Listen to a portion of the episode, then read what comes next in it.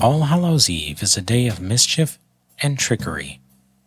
Based in pagan ritual, where donning costumes of monsters was said to ward off ghosts, we now use this opportunity to dress in a myriad of costumes, ranging from Hollywood monsters, characters, and personalities from our favorite TV shows, and more.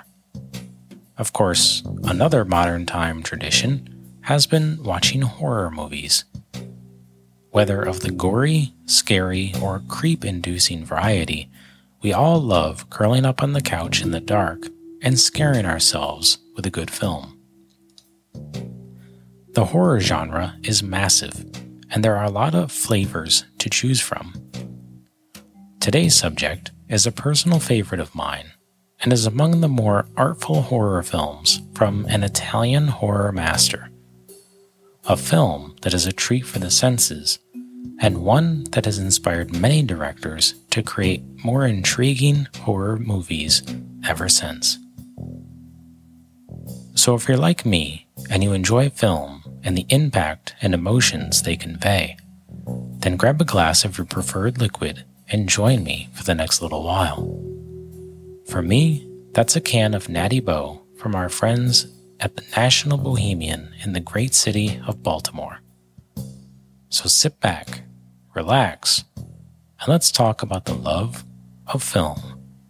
Welcome to Glazed Cinema.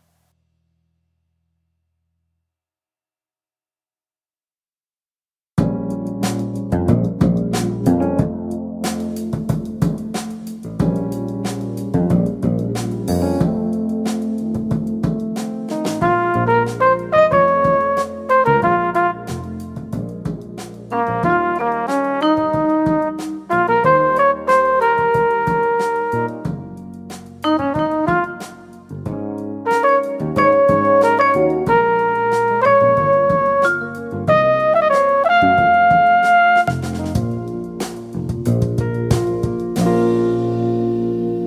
horror is known for its artistry and creativity, and today's subject is no different. A slasher film about a dance school in Germany, Suspiria is a treat for horror fans. A particularly good watch this Halloween season, it's a film with lots of colors, textures, and expression, all centered around the macabre. Just as important as the visuals, the sounds of Suspiria are equally impressive and legendary. The sounds in the film lend themselves perfectly to the subject matter, and the music seemingly bewitches our ears to provide a complete sensory delight. Written and recorded by the Italian band Goblin, the music uses an array of instruments to build the creepy score. Suspiria is about a young American woman named Susie Bannion who arrives in Germany to study dance at a famous academy. Far from home, she exits the airport into the arrival lane to get a taxi at night. It is pouring rain outside as she runs with her bags to try and hail an oncoming cab. A car finally does arrive, and Susie loads her bags into the car and enters the vehicle. Rain soaked, she tries to pronounce the name of the academy for the driver, but after getting, What? She eventually holds up a piece of paper for him to see. Looking backward over his shoulder to read the text, he turns forward and exclaims, Eschestrasse, ja, ja. They pull away as Susie gazes out the window, composing herself. On the journey, we see exterior shots and shots of Susie in the car as bright, colorful lights intrude the cab from outside. Eventually, we see a forest of very tall tree trunks, virtually leafless. Suddenly, the cab's headlights are seen as the light is interrupted as they get closer, passing through the trees. Once through the numerous trunks, we see the facade of the academy appear in front of us. It's a tall red building with a lot of little windows and a very ornate wooden front middle window frame and door. we have arrived at the academy that Susie will attend a dance academy for women filled with knowledge, mystery, and danger. Suspiria is a horror film from the Italian director Dario Argento. The aesthetic, look, and pace of the film is uniquely his, as the film is equal parts slasher and mystery. It is also a true treat for the eyes, with many vivid colors and interesting textures, all of which are complemented by the cinematography. Within the walls of the Dance Academy, there are luscious walls of blue and red velvet which delight the eyes. The color red in particular plays a big role in the film as it is sprinkled throughout and recurs when danger is near. There are a lot of things I love about Dario's works, but I love the mystery element of each film. The way he teases and reveals his clues to not only the identity of each murderer, but also trying to unlock the secrets of what the hero has seen in their memory is fantastic. Most of his films feature a killing maniac of some kind who is a little too in tune to their unstable mind.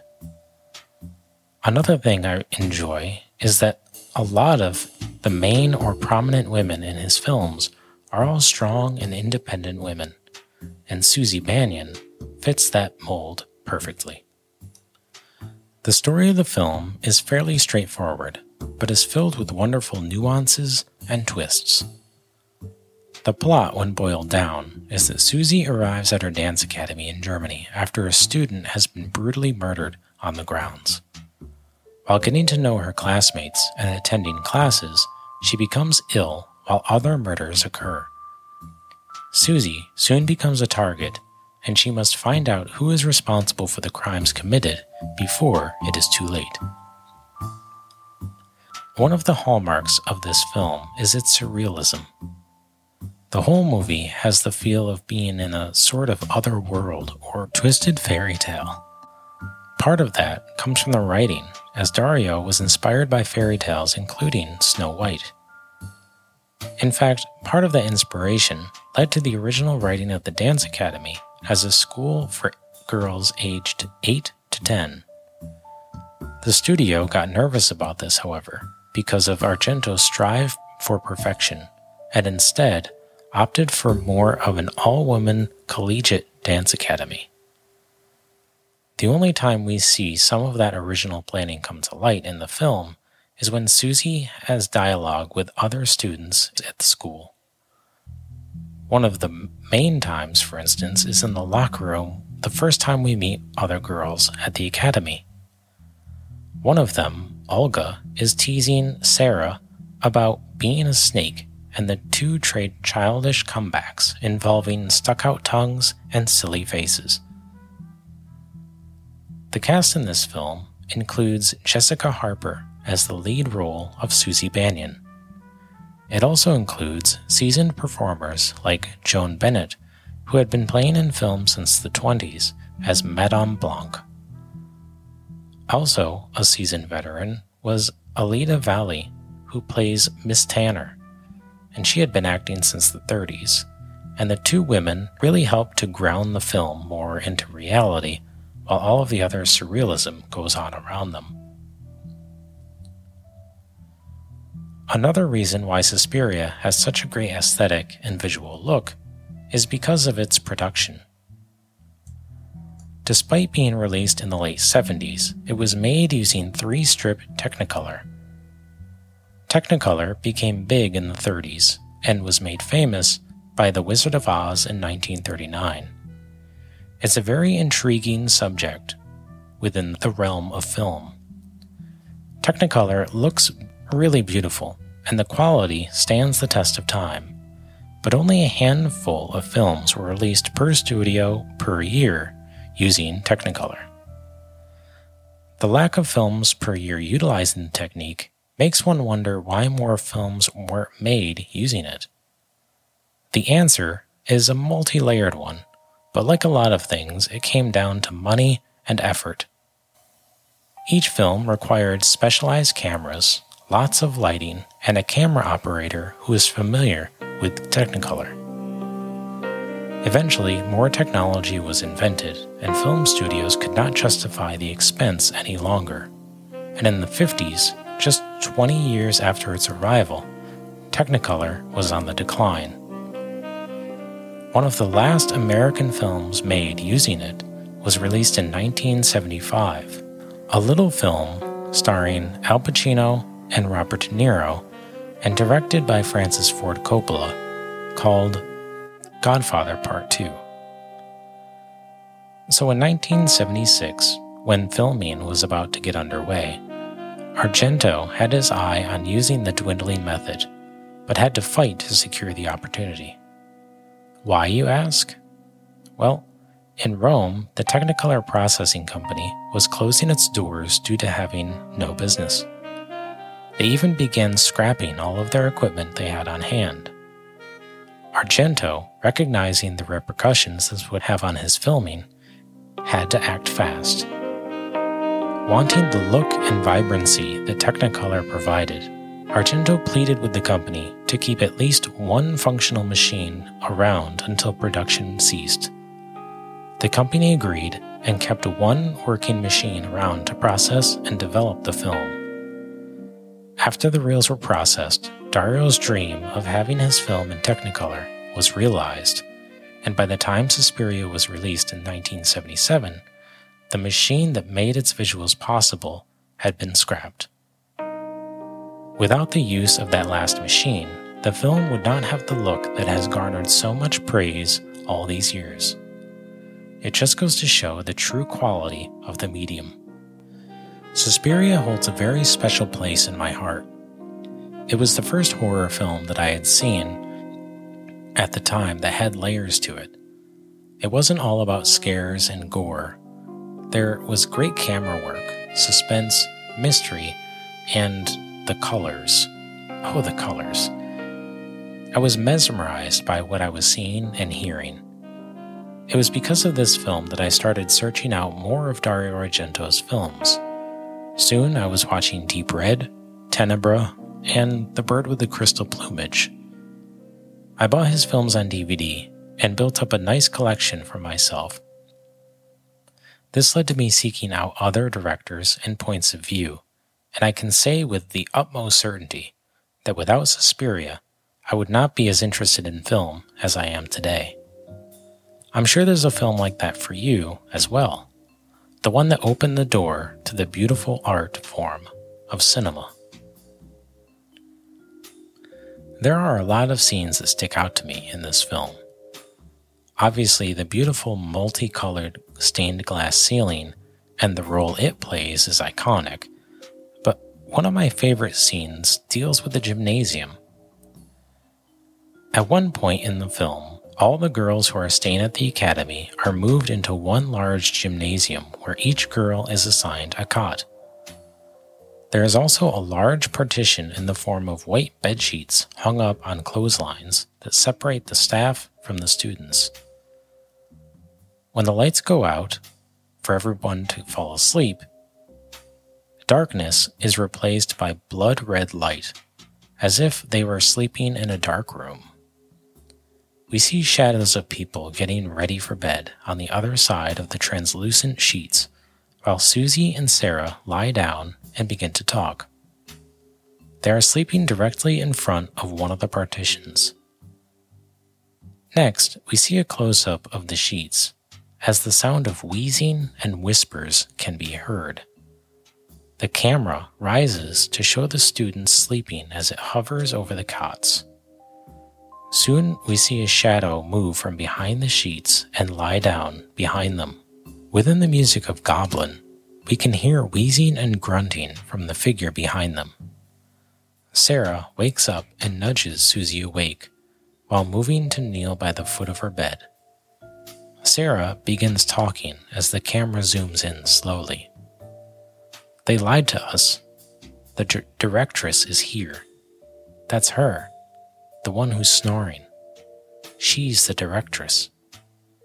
Susie asks, How do you know? At this point, The camera is close up on both women, as, and they are inches apart from each other. Sarah begins I'm sure it's her. Last year, for a while, I lived in one of the guest rooms, the ones at the top of the stairs. One night, I heard someone come very late and get into bed in the room next to mine. And then, then I heard this weird kind of snoring. I tell you, it was so weird that I never forgot it. Listen. Hear that whistle? It's exactly the same. Then, the next morning, Madame Blanc told me that the directress had spent a few hours at the school and had slept in the room next to mine. You see? So I know she's the directress. She's here. She's there. Right behind that sheet. I love that scene. The lighting is fantastic, as it's awash in a brilliant red hue and the faces of both Sarah and Susie read like the retelling of a ghost story on a campfire. It's creepy and effective without knowing who or what the directress is. It's a great scene, and my words do not do it justice. It's definitely something you'll have to experience for yourself to appreciate. Another great scene that I absolutely love is when Daniel, the blind piano player at the academy, is at a German bar at night. We see a group of men dancing on a table with lederhosen on as yodeling music plays in the background. Daniel, who is sitting down, soon gets up and exits the bar with his seeing eye dog, going into the night air. The yodeling slowly starts to fade as we're on the street now, and chimes start to play the intro to the theme song. We pass by some people also walking, and then into a massive stone courtyard between two very large government type looking buildings. Soon, the dog begins to bark, as if to ward off danger. Daniel, who is blind, begins to look around frantically, trying to direct his ear to the danger his seeing eye dog perceives. He becomes more and more panicked and fearful as less and less becomes clear. The sequence is sprinkled with shots of him, the dog, their surroundings, and close ups of the buildings. The scene is so well done, between the sound editing, the creation of fear and suspense, and the room it creates to let our imagination conspire against us. I love pretty much everything about it, and I will leave most of it besides what I have described for you to discover on your own. Suspiria opened my eyes to how artful film can be and influenced me to watch different films and genres. It introduced me to a great director whose films I thoroughly enjoyed, and made me want to watch films from other countries and other influences. I also developed an affinity for the iris flower as well. Now, if you're wondering what role that plays, well, you'll have to tune in to find out. I can't say enough good things about this movie. There's been a lot of talk recently about the quote remake, but I feel that it lacks a lot compared to the 70s classic. Argento's fantastical and terrifying Vision Dream is a true must see for both horror fans and film fans who love artful concepts. Also, just a shout out another of my favorites of Argento's films is Four Flies on Grey Velvet, which I feel is a lesser known work, but is also well deserving of a watch. I am truly shocked and a little disappointed in this, but at the time of this recording, Suspiria is very hard to find on streaming services. The great news, however, is that our friends at Tubi have the 70s horror classic from the Italian master for your viewing pleasure. Tubi is a free service that has a lot of quality films in its offerings, and the app is widely available as well on things like iOS, Android, the Amazon Fire Stick, and Roku. This episode was written and recorded by me, Brian Kinney, with music by Kevin MacLeod. If you'd like to learn more about the podcast, please visit our website at glazedcinema.com. There, you'll find some background on the show and also a place to submit ideas for future episodes. For film fans who are hearing impaired, the blog page on our website features each episode in written form as well. If you like this podcast, tell your friends or follow us on Facebook, Instagram, and Twitter. Each week, there will be new content, including hints about episodes before they air. As always, thanks for listening, and I hope to see you next time with a beverage and another fine film on Glazed Cinema.